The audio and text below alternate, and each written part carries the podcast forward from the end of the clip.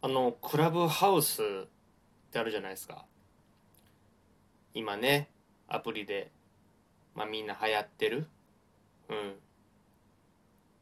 あれ作ったの僕なんですよね。うん。これはまた、これは知ってる人いるんちゃうかなと思うんですけども、まあ、今ね、海外から、えーまあ、そのアプリが日本に流れてきて、まあ、日本の芸能人さんだったり、まあ、一般の方だったりとか、うん、まあはたまたその、まあ、投資家実業家とか、まあ、いろんなね意識高い人たちがやってるあのクラブハウス、まあ、実は、えー、僕が最初に作ったんですよね。うん。これは別に言ってもいいんですよ。うん。これはもう本当に、えー、いろんなところで拡散してもらってもいいですし、うん。えー、っと、本当にね、あのー、いろんなスーパーで、えー、スーパーで出会った人たちに言ってもらっても全然結構なんで、はい。まあ、もともとね、そのクラブハウスっていう、まあ、まあ、洒落た名前ですよね。うーん、俺はもうすごく嫌いなんですけど、うーん、ね、本当は最初はもう、えー、熱烈玉鍛冶塾にしようかなと思ってたんですよ、名前を。クラブハウスじゃなくて、えー、熱烈玉鍛冶塾っていうね、なんかもう要はなんていうの、寺子屋みたいな、現代でいう現代昔で言う寺子屋か、うん、昔で言う寺子屋みたいな感じにしようかなと思ったんですけど、なんか流行っちゃってますよね。あれもなんとかしてほしい感じあるんですよね。うーなんかそうな、なんていうかな、もう、まあ、招待制っていうのもね、あれもどうかなと思うんですけど、招待しないといけないっていうかね、本当は僕熱烈玉鍛冶塾は本当はもうえー、これにせんえん出したら誰でも入れますよっていう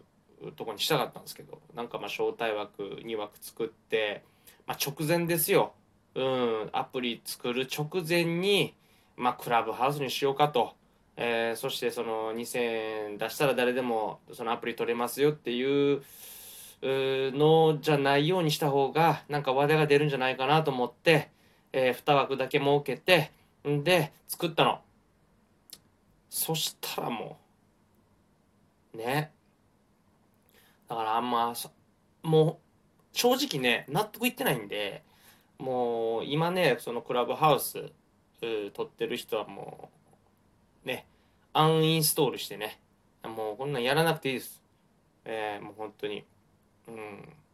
まあ、僕の一番のね、えー、改進策といえばミクシーなんで、そちらの方をまだね強めにやってもらった方が逆に嬉しいっていうかね、あのー、コミュニケーションとしてあのミクシーっていうのはね、あのーまあ、先駆けって言われてますけど、うん、まあなんかええんちゃうかな、もうこれから来るそのインターネット社会、うん、でこのにせんにじゅういちねん風の時代、うん、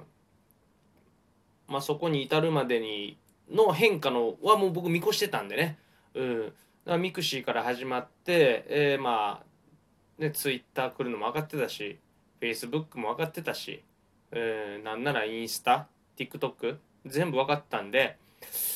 うーん、まあ、なのでね、まあクラブハウスクラブハウスって言われてもっていうところはあるんですけど、まあ流行ってますよ。うんうん、なんまあそれはもう僕のまあ、想定内なんですけどね、まあちょっとねクラブハウスでって、うん、自分でもほんとがっくりしながらもうアプリ最後作ってもはいこれですっていうの出したやつやからな、ほんま、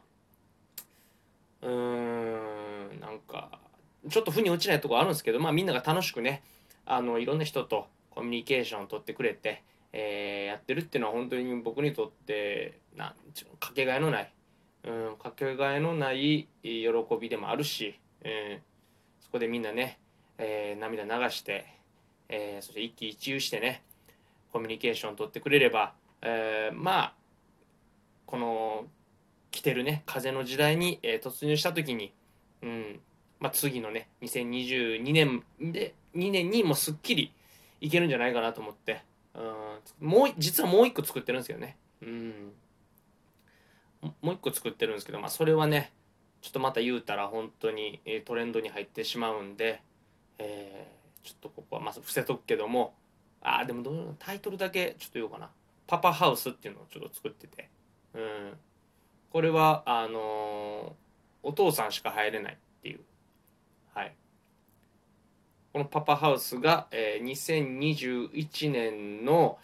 えー、正確に言うとじゅういちがつぐらいか、まあ、申請取るとじゅうにがつぐらいになるのかな、うん、そこら辺にちょっとパパハウスがまた新しく、えー、来るんじゃないかなと思っていますというか、まああのー、まあ来なくてもいいんでねどうせ、うん、別に僕には一銭も入ってこないんで、はいまあ、僕は本当にみんなの感情の喜び感情を、えー、揺らすことだけを、まあ、そこだけを考えて、まあ、日々考えているんで、はいまあ、そんなこんなで、えー、ちょっと今日もねラジオトーク始めていきたいと思います。えー、バンドゼーゼーハーハーボーカル玉梶和也のやったんねん。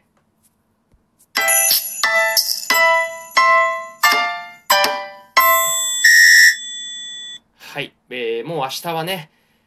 えー、もうようかか、うん、明日から怒涛の日々が続きます。うん、こうやってね、えー、皆さんのお耳をね拝借してこうやってラジオとかできるのも、うん、もうほんと数少ない、もう今年も最後じゃないかなこれ、うん、ぐらいな感じで、えー、さもうほんと最後っていう気持ちを込めてね、本当はひゃっかいまで行きたかったけど。まあ、最後の気持ちを込めて、えー、ちょっとラジオトーク、えー、卒業記念スペシャルとしてね、えー、これ気持ちの中では、えー、よんじゅっぷんぐらい拡大してやっていきたいなと、まあ、一人で語っていきたいなと思うんですけども、えー、まあ告知できないこと、まあ、いっぱいあるけど、うん、あったよ告知できないこといっぱいあった、うん、けどなんかね、告知したから人がね来るのか、えー、そして シーディー を買ってくれるのかってまたそれは別の話なんでね、うん、やっぱりいかにいかにこのトークもそうなんだけども、あのーまあ、このラジオトークを聞いてくださってるよにんぐらいの方ね、うん、にちょっと訴えかけたいなと思うんですけども、えーまあ、心を揺らすっていうことに僕は